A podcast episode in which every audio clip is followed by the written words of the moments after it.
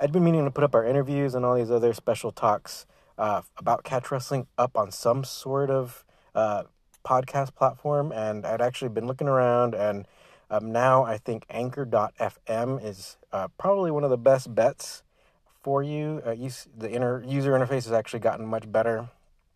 Um, it's free. They also have all these different tools that, which I think work much better than they used to uh, to edit and everything. So you can uh, put up a nice podcast, which we'll get more into later. So hopefully everything gets smoother later on. Um, also, they distribute your podcast for you, so it shows up on Spotify, Apple, uh, Google Podcasts, everything like that, and you can also get sponsorships. So uh, go ahead and check it out.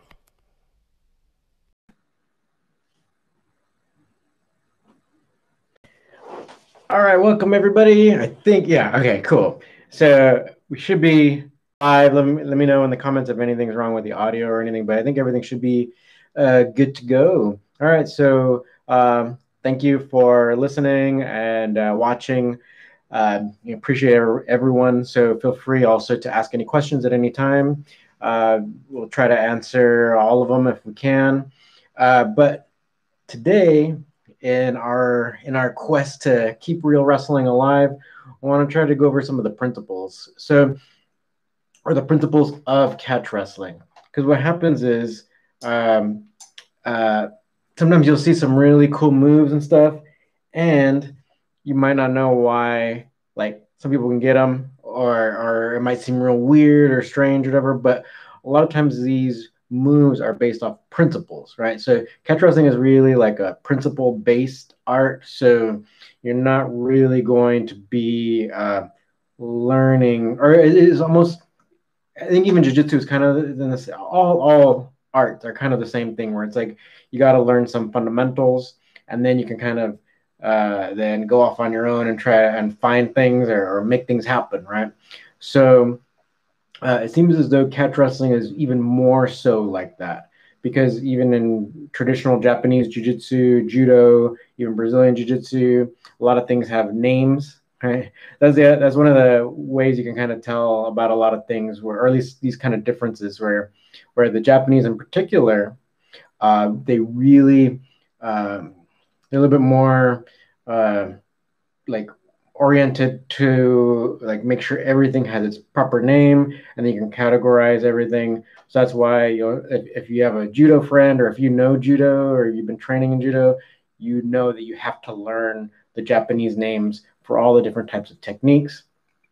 You'll see john danaher even try to use uh, the japanese terms for like for the techniques um, when he's instructing jiu-jitsu. So that's kind of um, what's going on in like judo and and jujitsu, but that's that's not really the case for wrestling. Even amateur wrestling nowadays, um, what you're going to see is uh, uh, like uh, one one uh, one wrestler on on YouTube that I saw. Um, he was referring to wrestling as the Tower of Babel, right? Because uh, all all around the world there's wrestling, but all around the world we don't have uh, like standardized like names and stuff. So it happens a little bit in jujitsu where you know you'll have like what a D'Arce choke, and then the Brazilians are calling it like a Bravo choke and all that. So, but uh, that that happens a lot less in jujitsu, and definitely not really in judo. Um, but in wrestling, we'll have different regional terms for for stuff. So um, that's kind of one of the big differences where in wrestling and especially catch wrestling, you'll have kind of some some terminology for different things, like all the different Nelson holds and stuff like that. Uh, but a lot of things will be like, oh, this is the variation of such and such a thing, or variation of a toe hold, a variation of a, a quarter Nelson or further Nelson or something like that. So, um, so that's why I say catch wrestling is a little bit more principle based than these other arts, right? So, with that being said, the main principle you have to know with regards to submissions because is is actually trying to break it down simply in your mind, right? So, you have to focus on the wrestling aspect first. So that means orienting yourself once you're on the ground to where your belly is facing downward, right? So that's kind of uh, one of the main principles. And then, say if you get thrown flat onto your back, you roll belly down, and then you start trying to build your base up again, right? So getting back onto your hands and knees, right? And then trying to fight your way back, not necessarily to standing up, right? That's another principle that's kind of a little bit confused between amateur wrestling and catch wrestling. Um, you don't have to necessarily get back to standing up, but that even though that is a possibility, and that's kind of up to you in a match. But in catch wrestling, it'd be more like uh, you you fight your way to build your base up and try to reverse them so that you can uh, get on top. Either you'll get you'll get them down in what we call like referee's position or even defense position, and you're on top, or you can roll them over onto their back and you try to pin them or submit them then, right? So that's kind of the the the idea. And but then you'll see like in amateur wrestling where you know you might have a reset and like one like you, you can pick whether you're on bottom or on top, and then the person who can escape can get points and stuff like that. So um, catch wrestling has no points, so you just have to keep on fighting. So that's why if you build your base and you get back, like you can get to a point where uh, you're back in on hands and knees, right, and ref. Uh, that's why it's kind of like not the the best idea to stand back up, even though you might be up against a, a difficult or tough opponent because standing back up it means that uh, you guys are neutral again, basically. So it's kind of like you're starting over. Uh, sometimes, I mean, you might that that might be your your your the choice you make, but just know it's like you have to kind of like start from square one again. Um, so I mean, there's all there's always like little um, little things you can be doing. Like so, even if you stand up, it's still good if like they're behind you. You can still try to get wrist control or try to maintain wrist control and then you can turn around and then you'll you'll you'll have a little bit of control over that person um, but i mean when you know if you're standing if you're both standing back up you, you like if even with wrist control i mean they still have a lot of power or a lot of their body that they can resist you with right so um, that being said that's why traditionally if you're on the ground, you don't necessarily want to stand up and catch wrestling, right? So you want to you want to try to keep everything on the ground. See if you can't use your what we call mat wrestling. Use your mat wrestling to reverse them to get them under you, right? Ultimately, you're always really thinking thinking about pinning them and then using those submission holds a lot of times to roll them over to get them onto their back, and then you can finish the submission uh, there, or you know the ref might call a pin right before you before they even tap out, right? So with that being said, so that's kind of like the the fundamental principles of when you're on the mat, but then also uh, for catch wrestling, the all the holds and stuff, like all the submissions, are also principle based, right? So, but like they're relatively similar, right? Especially the double wrist lock and the toe holds, but let's kind of talk about toe holds first. We've done a few videos about the toe hold. So a lot of it is like that. It's basically the same kind of position, right? You'll have like that rear naked choke, or we call like a figure four position around the foot, right? So where you can be pushing on the toes and stuff like that. So uh, that that is the main thing. It's, it's always push and pull, right? So same thing with a double wrist lock, right? Once you have that figure four, you'll be you'll be pulling in right with your arms, right, and then pushing out with your hands. You have to maintain that, and that's what you're gonna like when you guys watch, say, pro grappling. Uh, that people are still going to be like trying or going for toe holds, uh, but very like infrequently are they successful. Right, there was one uh, this past weekend, like I think at the Fight to Win event, where someone was able to win with a toe hold. Um, but that like a lot of times people can can roll out, right? So um, a lot of, and so then when you watch pro grappling, one of the things you want to watch for is if like say if someone does secure the toe hold, like they get the figure four over the foot, and if they start bringing like extending their arms and uh, trying to finish it this way without kind of having their body over it. a lot of times those are the ones that are going to uh, fail, right? So the person, like you're like when your arms are extended, you're a little bit less like strong, or the the hold isn't as secure as if you have it here. Because once you have it more like hugged into your body, you can also use your your body, like you can rotate your waist, right, to get to really put the pressure on that toe hold. Um, kind of the same thing with um, the the double wrist lock, but in a way it's a little bit different because you know you you have your your body will be across their body as well. But um, you can kind of look at that in some of the pro grappling stuff. You can see like even in different highlights where um, people uh, they'll, they'll have their arms really extended, like hoping to get it. Sometimes, and on the uh, you know, I'm sure there there'll be sometimes when someone's have got some people have gotten it in in matches, but a lot of times, I think I watch a lot of grappling, I guess. So, um, a lot of times people can roll out, right? Because there's just that there's just enough wiggle room where it makes it where they can get out, right? That's why you really want to hug it to your body so that you can use your entire body to finish that hold and put a lot of pressure on that, right? Um, so that's why catch wrestling again is like definitely really principle based, right? So just what you got to do is just try to like uh, ingrain those those principles in your mind, and that and then just try to start rolling with that, right? The other the other principle would be like staying off your back, right? So you can use holds, different types of, you know, like the figure four, uh, like on the, like if someone throws you down and if you can uh, secure a double wrist lock position, a lot of times you can use that to roll people over. Uh, I think when you when you're when you're training on your own or you're with a partner, right?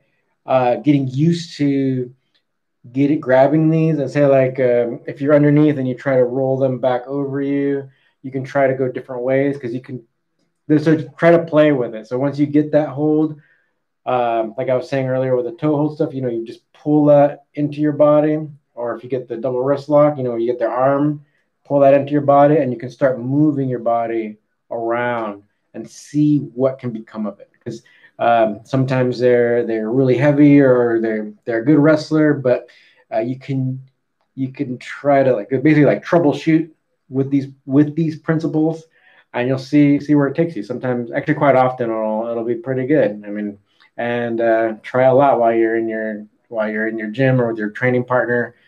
Um, so you can discover these different types of things, these different types of scenarios, uh, because a lot of them don't have names, right?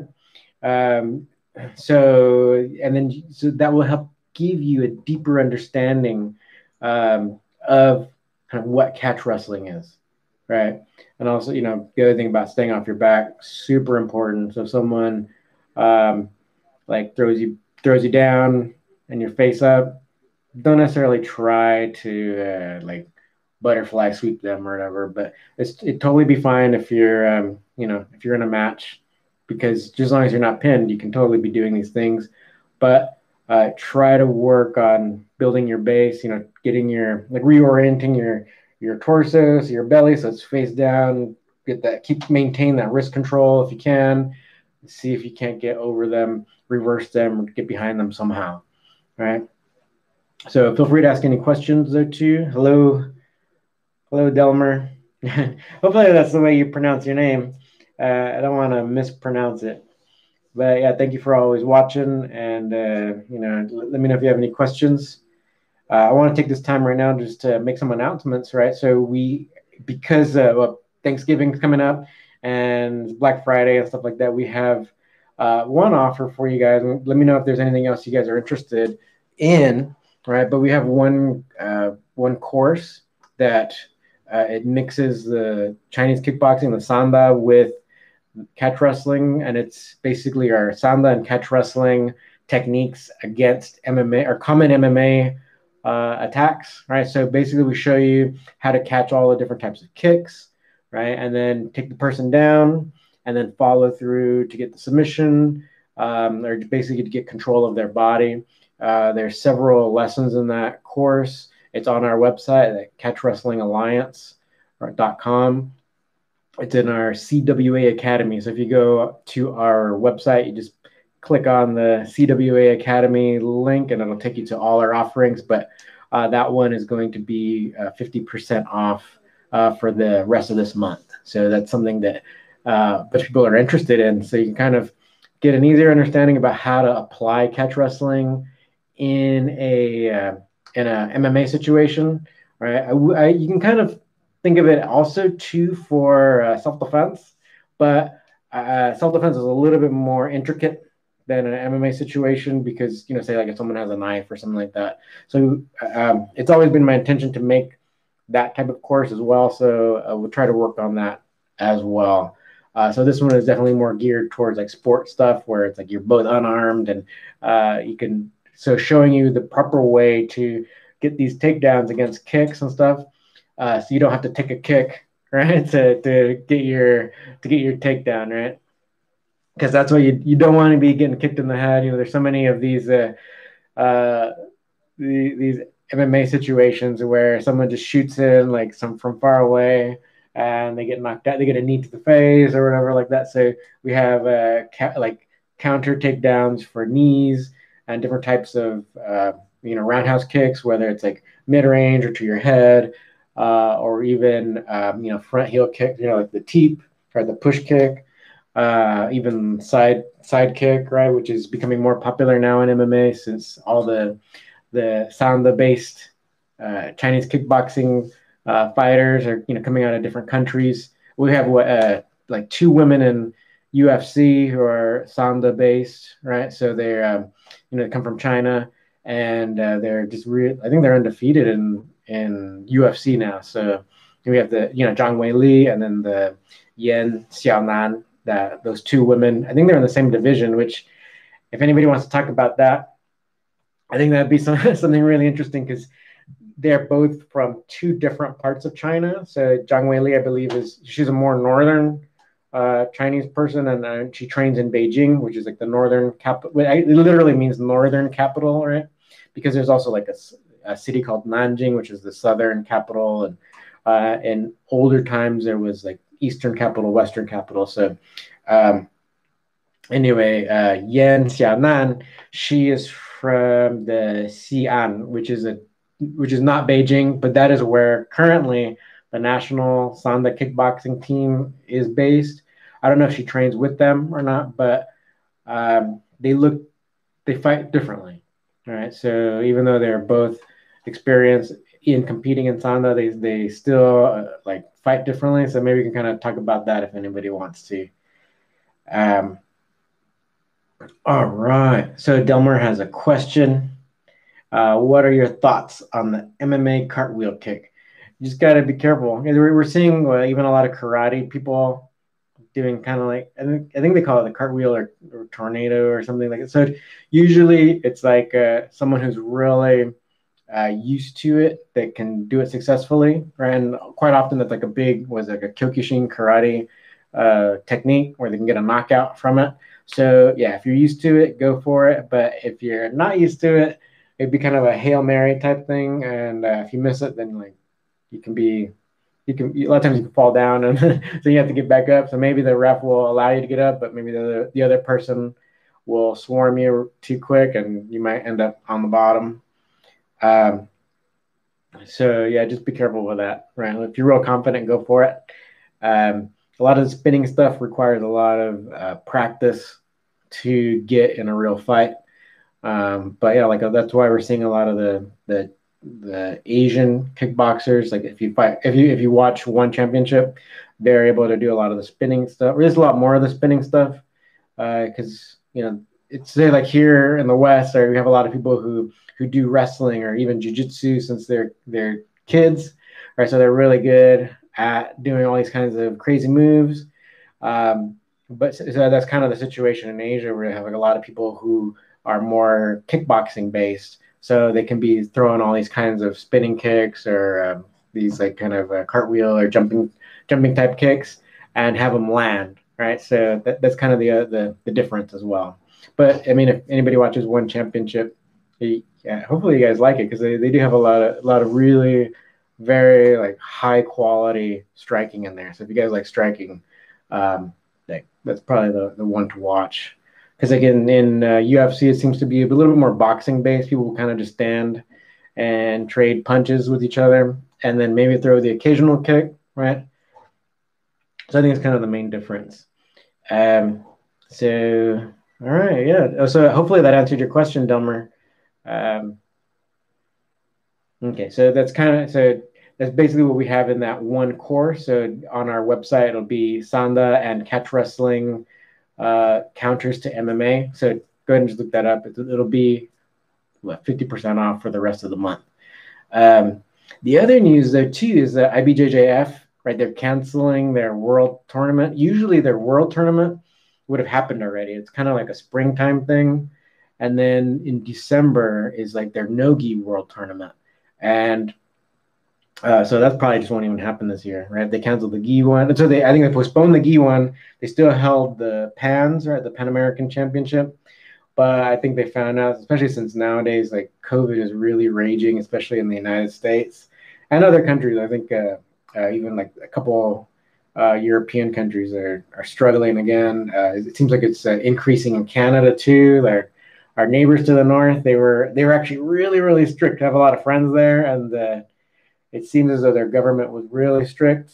And I think because they were doing so well, uh, then they kind of lightened up everything, and then now it's uh, surging. So uh, we had a bunch of we had a bunch of surges, and even last night in California, we got um, like everyone there's like this uh, i don't know if you guys have it wherever you wherever you're from we have this uh, alert system called amber alert and um, so everyone on their phone gets like a text message from the government whenever whenever a child is uh, uh, kidnapped or whatever but um, i think there was some kind of national alert that we got where it's just talking about uh, you know how how covid is raging again now so uh, you know, for us to be careful and you know wear masks and stuff. So um, I'm not surprised that what like so IBJJF canceled their world tournament and then or postponed it or whatever, or at least canceled it for this year. And then what ADCC is postponing their thing for supposed to be next year, but they're you know they have to postpone it because they they usually do qualifying tournaments and they can't right because of because of COVID, right? So um, all right, so let's go ahead and see some more questions. Uh, Jeff, could you can you show how to do the banana split in a video? Sure, sure, totally. Uh, usually, again, it'll be uh, someone like you can do it like say if you're in a jujitsu situation, what they call like turtle, or if someone's like in ref, then you can start working that. Let me see if there was. I don't know. Oh no, no, no! I didn't. I didn't record it, but I, I, I did it the other day. Uh, practice in practice, right? So, um, uh, so so yeah, we'll make a video for you. So I'll uh, I'll make. Actually, let me go ahead and make a. But let me make a note right now to do a banana split video for you guys. Right. Okay. So yeah, we'll definitely do that for you. Does anybody have any other?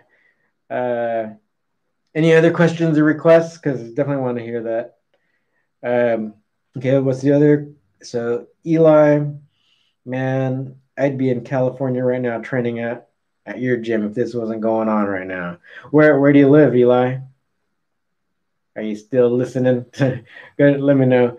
Um, yeah, man, it's difficult. Like I really, I'm used to traveling, so I was really sad about that like because right now I do have uh, some students in different countries, and usually I um, I'm able like you know I, I, go to Singapore often, uh, China, um, uh, and I have a, a, few students in New Zealand, and on New Zealand is it, it, they're doing such a good job with COVID. You know, a lot of people are talking about like how strict they were or whatever, but um, one of my students, um, his student uh, competed in a jiu-jitsu tournament. I think it was like a, I'm pretty sure it was nogi, um, and won his division. And so then they're showing me the video of it, and it's just like, you know, there, there's not really any precautions or anything like that because they had like so few cases. So it just seemed like a regular tournament, uh, you know, where you know a bunch of a crowd of people around, and you know, just like a regular tournament, just like how you see. and uh, but United States were shutting everything down, and you know it's it's really unfortunate that um, you know we we're, we're unable to get control of it, right? Uh, so Eli, you're in Colorado, um, Colorado Springs. It's been almost a year since you've trained. Oh, sorry to hear about that. I'm, I'm uh, meeting more people early, you know, online. Uh, I'm um, building some more relationships with people in Colorado. I'll try to find out where exactly they are, and then we'll see if um, we'll see if we can get out there because it's really beautiful out there. Like the the like the the, name, the country the country there is uh, really amazing. Uh, you know, I've driven on road trips and stuff, um, and you've know, been to the airport, the Denver airport and stuff. And um, anyway, yeah, I'd totally like to go out there. So um, we'll see. We'll see what we can do once uh, you know once we can move around more freely because um, ultimately I, I, support these things right because I see how say like in, in China where um, uh, Sherming the the MMA fighter that I work with out there um, her province hasn't had a, a, new case the only people who who uh, were diagnosed with COVID were people who came back from abroad right? So then people who come back from abroad, then they have to quarantine for what, a couple weeks, and then uh, get retested, and then if they're negative, then they can, uh, you know, carry on business as usual. So, uh, and again, like I said, like you know, like uh, New Zealand is doing great. Uh, Singapore is pretty strict, so I, I believe they're doing all right. Um, but they're still wearing masks and stuff like that. So, okay, so yeah, oh, guy, guy will yeah, no catch anywhere, right? So sorry about that. Um, said we had a catch school, but it shut down. Yeah, yeah, and that's the other thing. Yeah, catch wrestling, like authentic catch wrestling, is pretty rare. So like, uh, so I would in- encourage you. So like what Eli was saying that if if everything was back to normal, um, like you you know you would be coming out here to California to train. Doesn't say like like I've always been that way or that type of person where it's like, yeah, if there is like a special instructor, I would just go, right? So that's why like Billy Robinson was in Arkansas, so I went to Arkansas, right? Um, the Snake Pit is in Wigan, and uh, you know you had to you know build a relationship with with Wigan and stuff, and um, you know they they invited me to go, so then I went, right? So um, and, and I'm not I'm not rich in any you know, but um, you know, like these are the the sacrifices I'll make, right? Because like if I'm interested in something, like kind of like I'll just dive in, right? So um, I wish people were like that, where it's like, oh, if they're interested, uh, then they just they'll dive in, they'll they'll travel, they'll do what they can, right? Like um, there's a lot of situations of like successful athletes that do things like that. Uh, in the in the last, I used to I used to teach at a jiu-jitsu school. It was one of the Cobrinha affiliates, and one of the black belts at that at that school, black belt jiu-jitsu, uh, you know, a black belt in jiu-jitsu who was one of the jiu-jitsu instructors. Um, he was from like the south, maybe like New Mexico or uh, you know maybe Texas. I can't remember. He was he was from one of the those southern states there, uh, the Southwest states or whatever. But I, I heard that when he was young, he was doing well, moving up in the ranks with uh, jujitsu. But he said that like even though he didn't have any money, he moved out here to California and trained with Cobrinha. I don't know if you guys if, if you guys follow jujitsu, Cobrinha is um, pretty legendary. He's not like a heavyweight guy. He's a smaller dude, but he was able to you know win on these big tournaments. And he was one of the few people to ever win what they call like the grand slam where he won all five major world grappling tournaments in the same year. So um, the black belt here um, like he wanted to you know reach those heights too. So even though he didn't have any money he he just you know took that leap of faith and moved out here to la which even you know, back then before, you know, years ago, was, it was always expensive, right? So definitely probably more expensive from than where he grew up. And uh, yeah, he's actually one of the top black belts in the world. Right?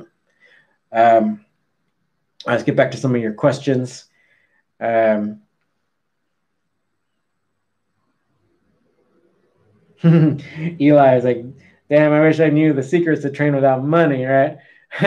well, yeah, that's the thing too, right? A lot of times jujitsu gyms are like crazy expensive. So, um, uh, you know, I think if um, right now, if you're, um, I don't know what the situation in your state is, but maybe you can even try to find some folk style gym or something like that. That might be that might be something you can do in the meantime before you before you're able to come out to LA. Because right now, LA County has like some of the highest rates of COVID in in our state. So we have like the most restrictions, right? The county south of us uh, uh, has less restrictions because uh, they have less people, less cases and stuff. So uh, yeah, officially we're our our gyms are still closed. Right. So yeah, try your best. Try your best to um, you know stay safe and all that, and wear masks and stuff. Um, ben, are you? Is that OKC? Is that um, Oklahoma City? So well, hello Ben.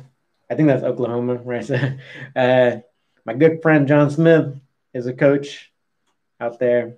I wouldn't say we're good friends, but we have I have his phone number. He has my phone number and his cell phone, and I have his. he's just a really nice guy that I um, had the pleasure of meeting, and uh, uh, he's a big fan of catch wrestling. So um, maybe we'll do some videos besides the banana split. Maybe we'll do some low single uh, videos as well because he's amazing, an amazing athlete and a super nice guy.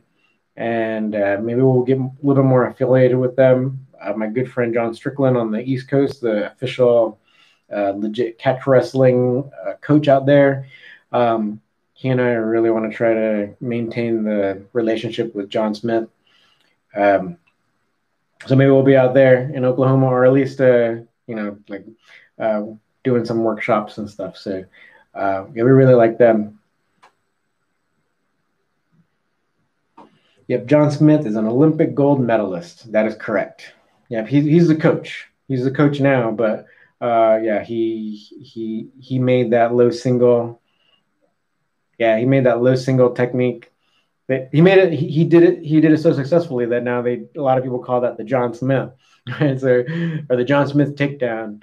Um, oh yeah, yeah, yeah. I've even heard like at a jujitsu school, which I think is kind of cool, where they still like give us reverence. How where it's like uh, they talk, you know, this grip is called Gable grip, you know, from Dan Gable or uh, one jiu-jitsu school was uh, they were calling it was a modified low single, but they were calling it the John Smith low single. So uh, that's pretty cool. Um,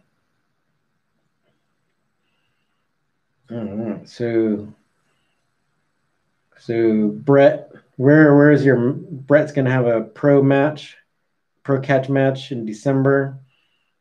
All right. Well, hopefully you uh, wear a mask.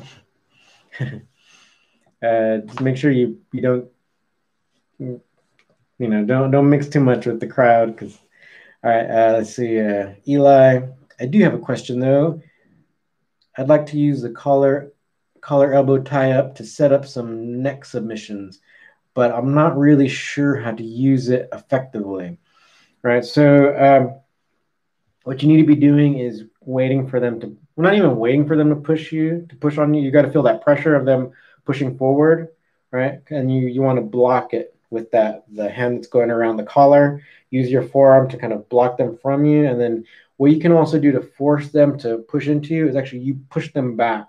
Because in a real match, um, they will they will they'll rebound back, right? So you're actually going to push them.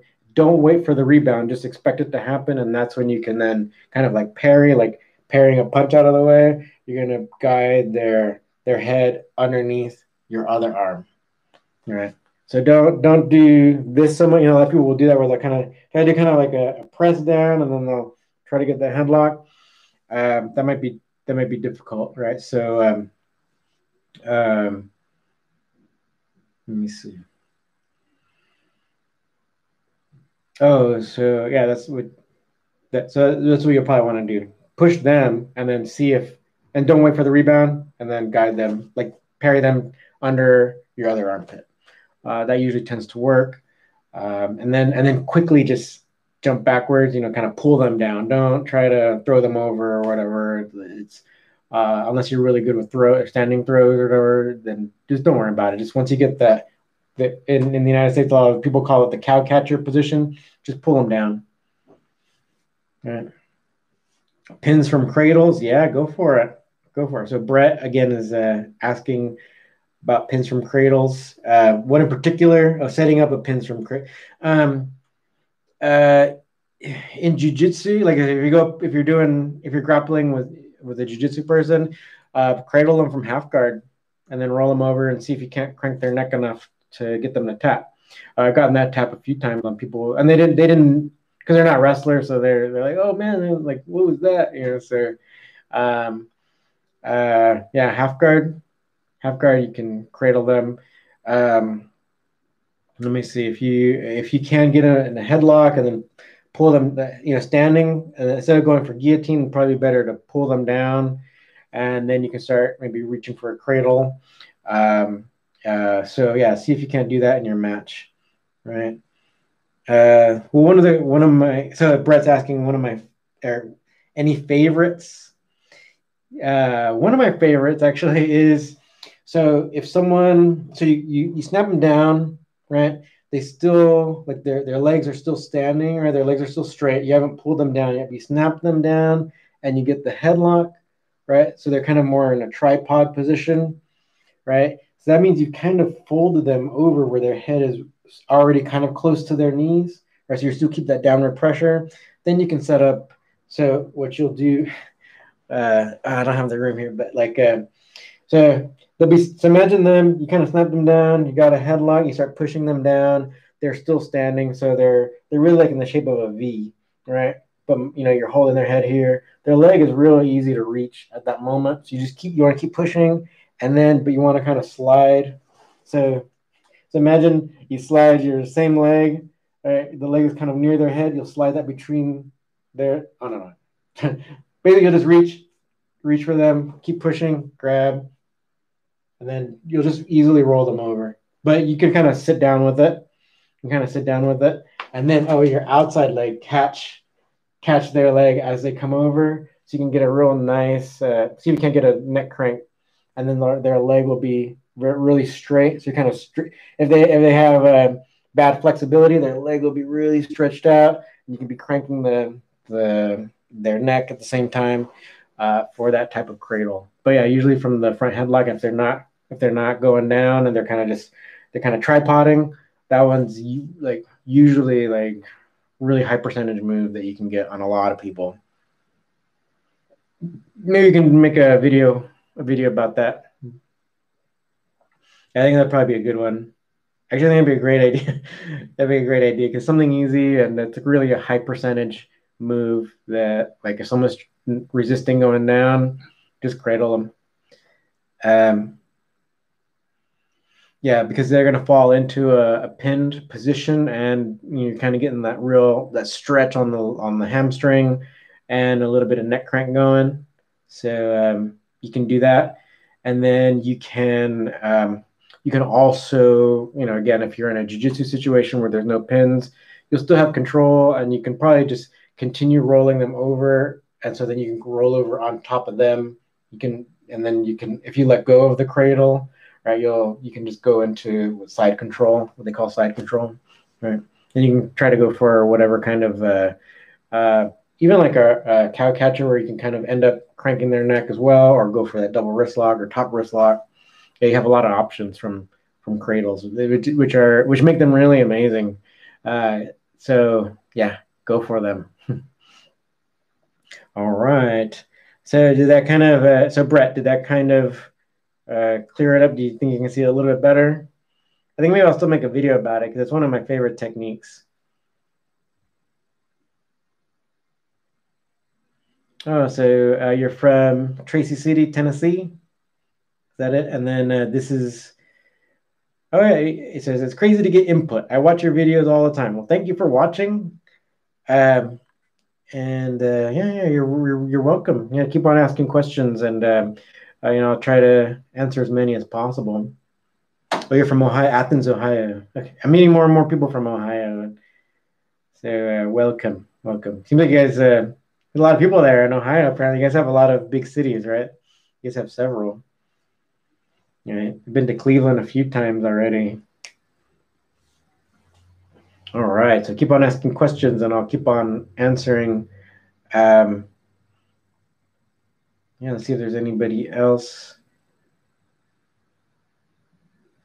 Thoughts on catch guys abandoning abandoning the pins? Um, yeah, they're just doing jujitsu then. Really, um, you'll start to lose um, a lot of the wrestling. And I believe, actually, I just told one of my one of my private students last night. Um, you know, wrestling is really what's going to win you uh, these big time matches, right? So if you're able to un- like have like the like understand these these principles, especially catch wrestling principles, and not I would say catch wrestling principles over uh, amateur wrestling principles, even though they're very similar. But since catch wrestling is a little bit more aware of the submission holds, I would I'm going to say as long as you're aware of the catch wrestling principles, then um, that's what's going to be. That's that's what, at least in my opinion, is going to allow you to get these control moves or these control positions, like we are talking about cradles earlier. Uh, you're going to be able to understand how to follow through with them, and then maybe end up in a some some type of submission, whether it's a neck crank or um, uh, you know flipping them over to pin them since like if there's no pins allowed right you'll be able to flip them over onto their back like you just follow through with it and then uh, you know set up all other kinds of of submission holds including even like head scissors and stuff like that. Um, and that's all like re- catch wrestling principles right? So if you'll see people abandoning the pin or whatever then um, uh, you'll see how like just how like say like changing the rules can kind of change what they do over time right so that's why even in folk style even though it's really really similar like they, they would even allow like those different types of key locks and uh, double wrist lock positioning right a long time ago in collegiate wrestling uh, since more and more rules got added then you'll see it's like the the the goal or the objective of that game changes so you'll you'll so the wrestlers mindset changes accordingly, right? So um, that's kind of what happens. Um, so yeah, don't don't abandon the pin. Uh, I would say in training, still be cognizant of the pin. So when you're when you're sparring, if your coach or, or your buddy or whatever, if they can be making you aware of the pin, but so like so say like if you're going to be doing a um, a jiu-jitsu tournament, I would still say like have somebody be marking the pins. So like if you're it, like if you pin someone back, if, if you pin someone on the mat, still have someone count it. And then if you're doing a jiu-jitsu tournament, you know, you still mark it that you got it, but then you can continue to follow through to see if you can't get a submission hold. Um, but just just like kind of be aware that it's there and that you've got someone, you've driven someone to there. Um, so that when you actually do um, a catch wrestling match, you'll be prepared, but also you'll you'll be understanding those wrestling principles. And then also the other the other thing would be like if someone throws you back throws you back onto the ground where you're face up, then try not to stay on your back. Right. That's another thing where it's like you'll see people who maybe um, um, beginners or if they've you know they've seen jujitsu or if they come from a jujitsu background um, they like say if they start doing if they start rolling they start sparring in catch wrestling class then and they get thrown back onto their back then they start pulling someone into guard you know? So it's like uh, if that's if that's the case with you then start trying to not go to or don't try to keep them in guard. You can start trying to work your way out right? Start trying to go to referees try to uh, you can still kind of even pull them down you know keep their head close to you but then you've got to work your way out right? Um, and get back to where you're belly down. Hopefully you can get out and you're on top of them right? Pressing them down putting their face into the mat or whatever. Um, that's what you want to be doing right?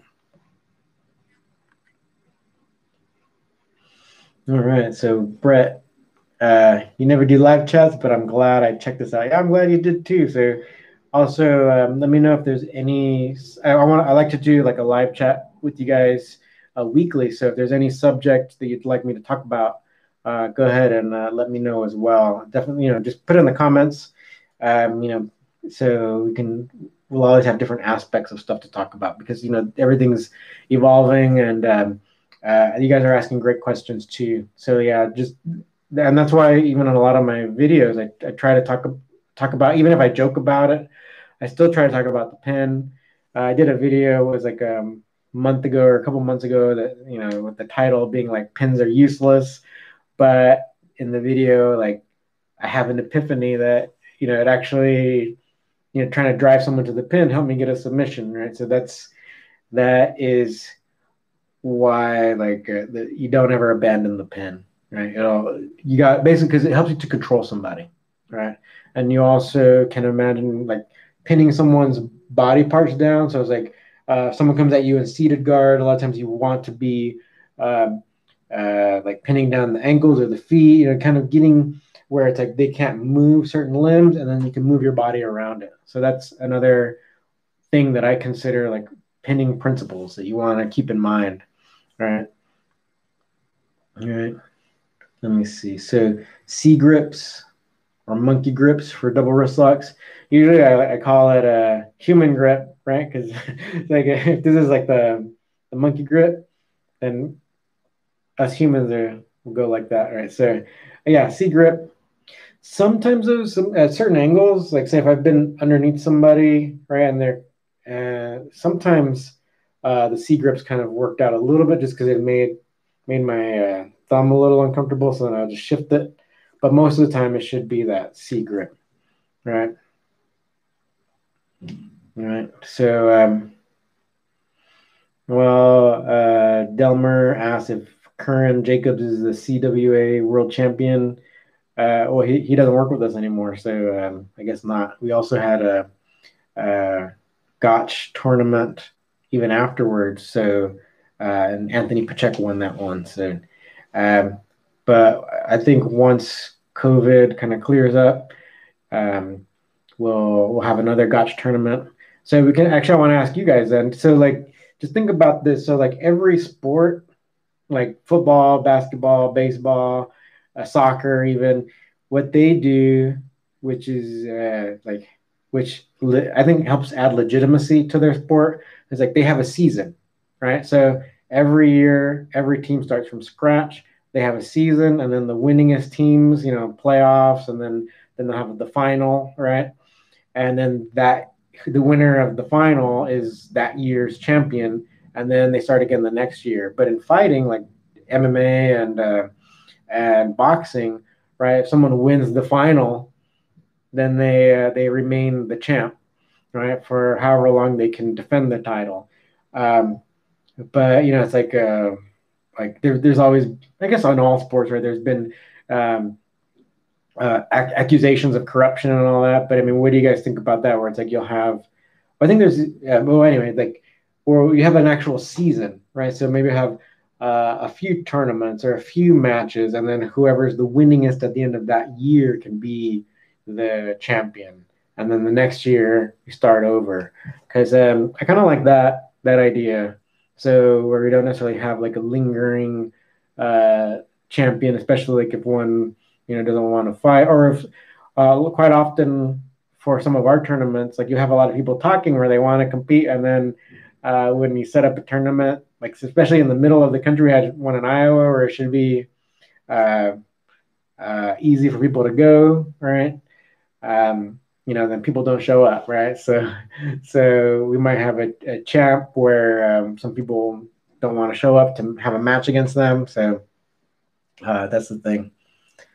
Um, thoughts about doing the Gotch toe holds in the modern leg leg lock era? Yeah, they still work.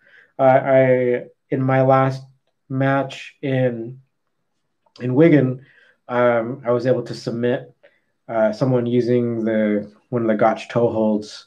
Uh, with and that guy is like one of one of Demian Maia's uh, black belts now. Um, so yeah, they work. So Taquero Man is ans- answering my question. Right, uh, seasons are a great concept, especially in amateur-based sports. would the seasons be one on one contests or tournaments?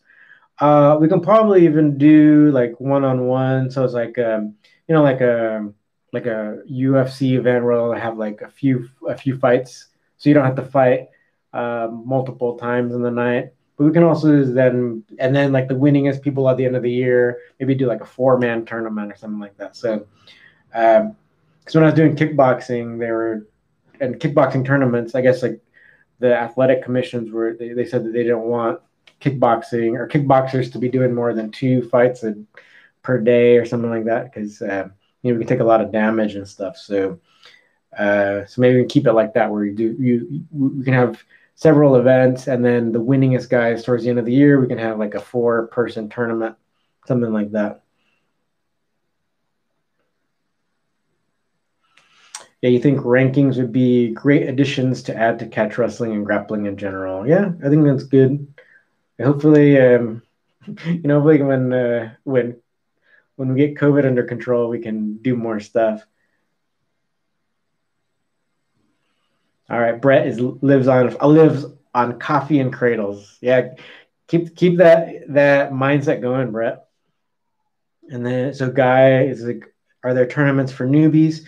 Uh, yes, actually, in our last Gotch tournament that we had in Los Angeles, um, the people who who uh, signed up for it, there were a lot of like more experienced, and then there are, there's enough newbies that um, we we split it up. So it kind of kind of will depend on how many people enter. But yeah, I think we'll probably try to do newbies because I, I, think if we don't do any like uh, newbie division, then it'll it, it scares people off.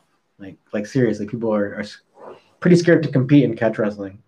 Um, and I think because it's like uh, even if they come from a jiu-jitsu background, they think they're a badass or whatever. But uh, the pin the pin actually scares a lot of people because they, they develop their their game a lot of fighting off their back and stuff. So um, I think that's one of the probably one of the scariest things besides getting slammed or whatever. Uh, people are scared of all that stuff.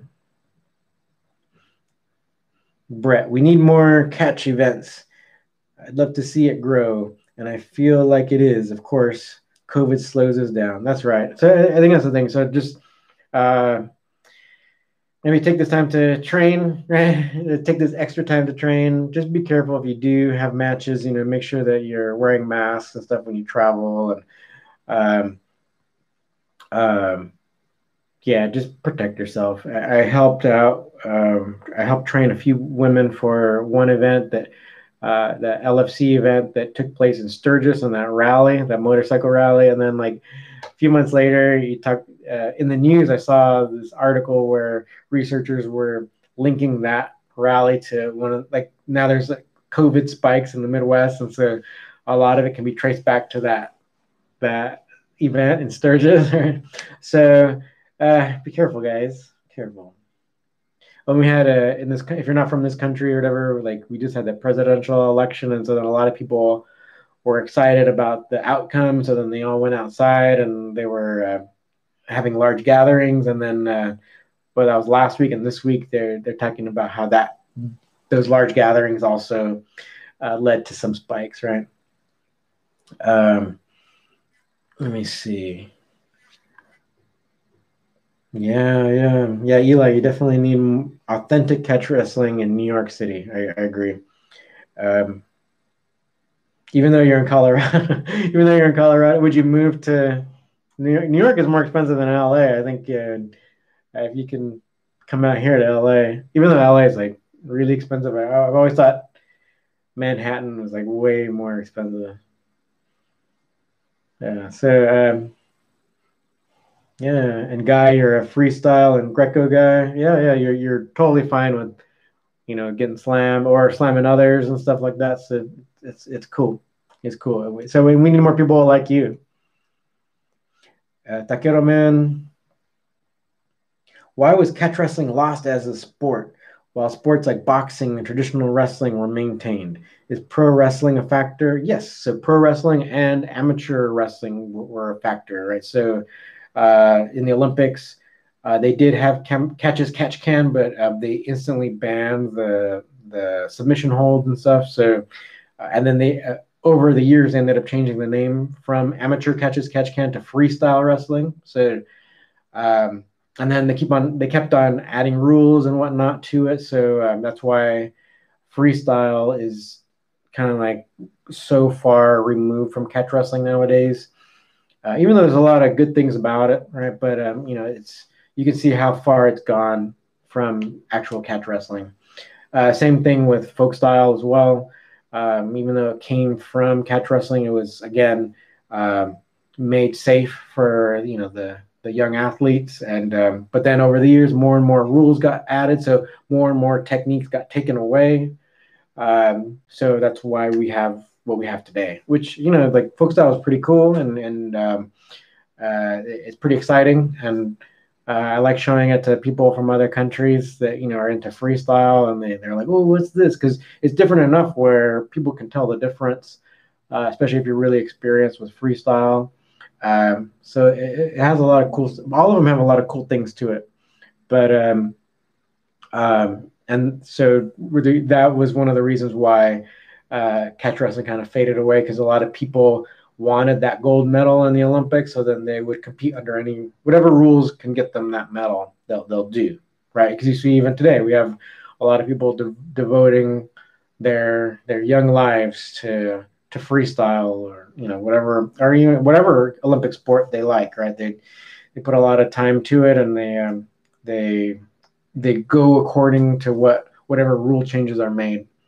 Right, and then all, then of course like around World War One, I, I think after World War One, I, I think uh, all professional wrestling went worked, right?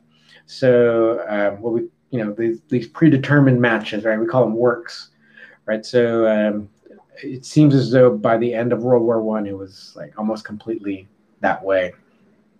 And so then a lot of people um, who were real catch wrestlers those who had other things they could do, like other businesses they can fall back on. Some of those who didn't want to do the works, they just retired and then went, you know, did whatever else they could do, uh, which is pretty sad because we got we could have seen, you know, more, uh, more more matches and potentially like one of the, you know, since since film is you know was kind of growing and the technology was kind of growing, maybe we could have had more video from back then uh, showing some of these some of the greats you know that that would have been cool.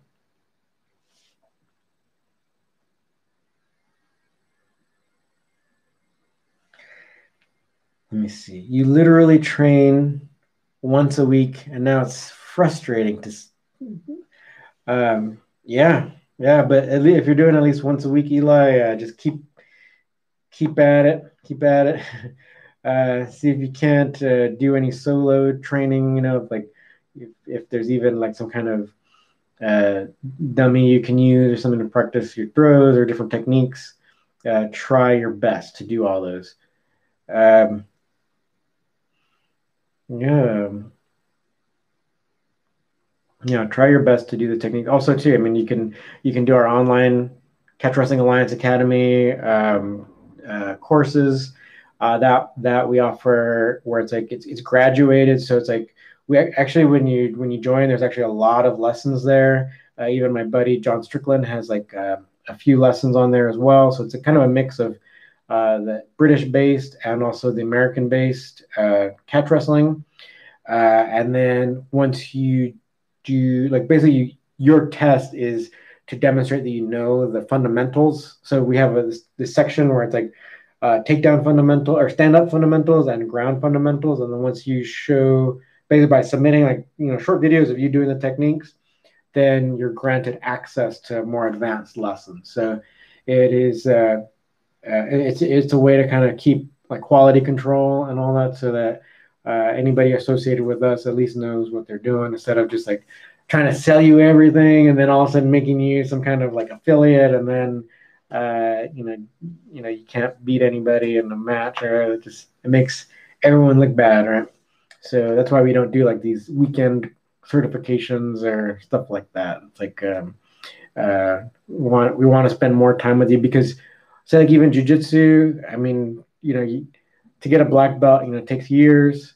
So I think people have to um, respect catch wrestling in that way as well, where um, you can't just like do it in in one weekend and then you're like a catch wrestler. And you, you know, even in in history, it's like you you didn't become a catch wrestler in Riley's gym like overnight or whatever. You know, they barely start. You had to be there for a few months before they even kind of accepted you because uh, it was it was tough training and a lot of people would just quit real quick, right? So um, that's how our program is. So you're you're welcome to check it out. Um, that you know, just catchwrestlingalliance.com. Click on the CWA Academy link, and you can see all the offerings we have there. All right. Okay, Brett. So you said you'd love to stay, um, but you need to go drill. So, um, yeah, thanks for watching. Uh, so I think uh, we've we've been on for about an hour. So um, I think maybe we'll go ahead and uh, call it a day here too. I think we had a we had a productive conversation, guys. So uh, you know, thanks for all your questions. Um, you know, let me know. Um, you know, just keep in touch. All right. So we'll keep chatting. Uh, also next week. All right. So we'll see you then. Thanks for watching.